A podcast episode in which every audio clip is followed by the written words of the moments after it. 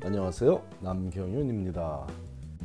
미국에서 의대 보내기 오늘은 그 664번째 시간으로 장학금을 받으며 의대에 진학하는 비법이 있냐는 질문에 대해 답을 드리겠습니다. 지난 2월 초기에 소개한 제 칼럼 649편 내용처럼 많은 의대가 전액 장학금을 동원해서 매력적인 학생들을 확 보하려고 노력하고 있는데 과연 어떤 학생들이 입학 자체가 어렵다는 미국 의대에 장학금 액수를 비교하며 마음에 드는 의대를 선택하여 진학하고 있는지 알아보겠습니다.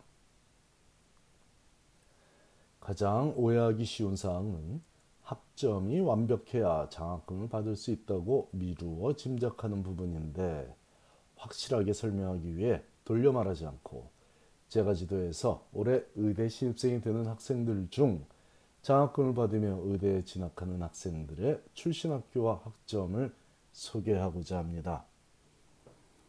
각 대학이 학점을 산정하는 기준이 모두 다르므로 의대 지원서인 MCAS 어플리케이션 상에 드러나는 획일화된 산정 기준을 적용해 4.0 만점으로 산정한 학점입니다.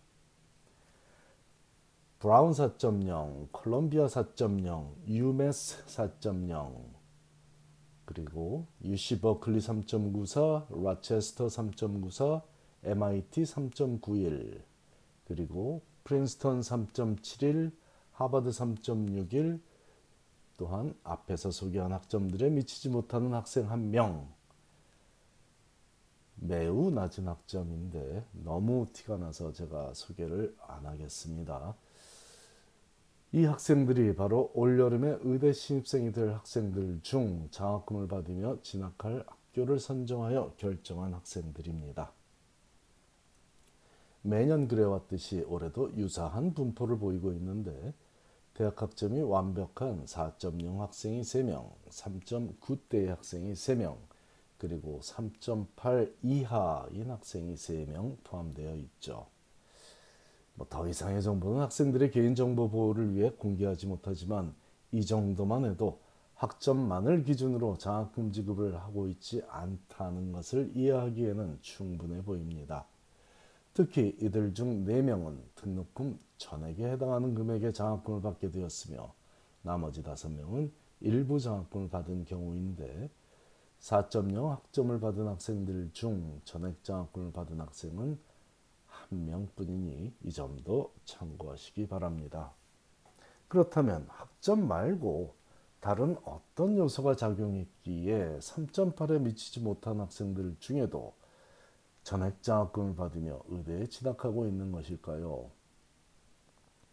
아마 소개된 학점들보다 높은 학점으로 대학을 졸업한 학생들 중에 의대 입시에서 불합격의 고배를 마신 학생들도 상당히 많을 터라 매우 중요한 부분이며 바로 이 점을 오늘 제가 강조하고자 합니다.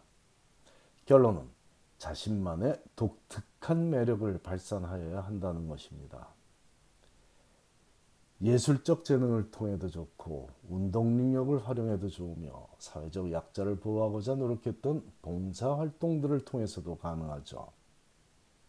또한 특허를 출원하며 과학적 탐구심을 표출해도 좋고 자신이 살고 있는 커뮤니티의 발전을 위해 많은 시간을 투자한 애향심을 통해서도 자신의 매력을 표현할 수 있으며 대학을 졸업하고 사회생활을 하며 느꼈던 현실 감각을 동원해서 자신만의 비전을 표현해도 인정받을 수 있으니 특별히 어떤 방식으로 해야만 한다는 정해진 방식이 있는 것은 절대로 아니고 학생 스스로가 살아가는 데 기준이 되는 가치를 몸소 실천하고 그 과정에서 배우고 느낀 점을 원서에 글로 잘 표현하고 인터뷰에서 말로 명확히 전달하면 되는 일입니다. 특히나 우리 한인 학생들은 다른 어떤 그룹의 학생들보다 치열한 경쟁을 이겨내고 의대에 진학하고 있다 보니 유사한 경험이 겹치는 일이 다반사이고 그러다 보니 안타깝게도 정말 치열하게 pre-med 시절을 보냈음에도 불구하고 제대로 인정을 받지 못하기도 합니다. 앞에서 언급한 예술적 재능이나 운동 능력을 활용하는 경우는 거의 모든 한인 학생이 하고 있다고 해도 과언이 아니지만 결과는 많이 다를 수 있습니다. 대학 입시라면 쉽게 인정받을 수 있는 활동들이 의대 입시에서는 차별적이고 선별적으로 인정을 받는 이유는 그 깊이의 차이라고 보이네요.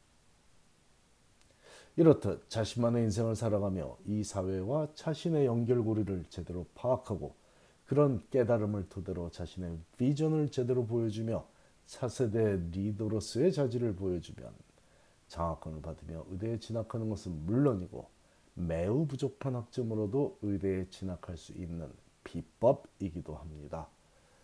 제가 지난 10여 년에 걸쳐 반복적으로 강조하고 있는 부분은 사회적 약자에 대한 측은지심을 갖고 봉사하는 삶을 사는 마음가짐 위에 이런 구조적인 사회 문제 및 의료 혜택의 불균형을 해결하고자 고민하고 노력하는 자세를 갖추자는 점입니다. 이 점이 굳이 모든 의대가 강조하는 부분이라서 뿐만이 아니라 기성세대가 젊은이들에게 감동을 받을 수 있는 포인트이기 때문이기도 하죠.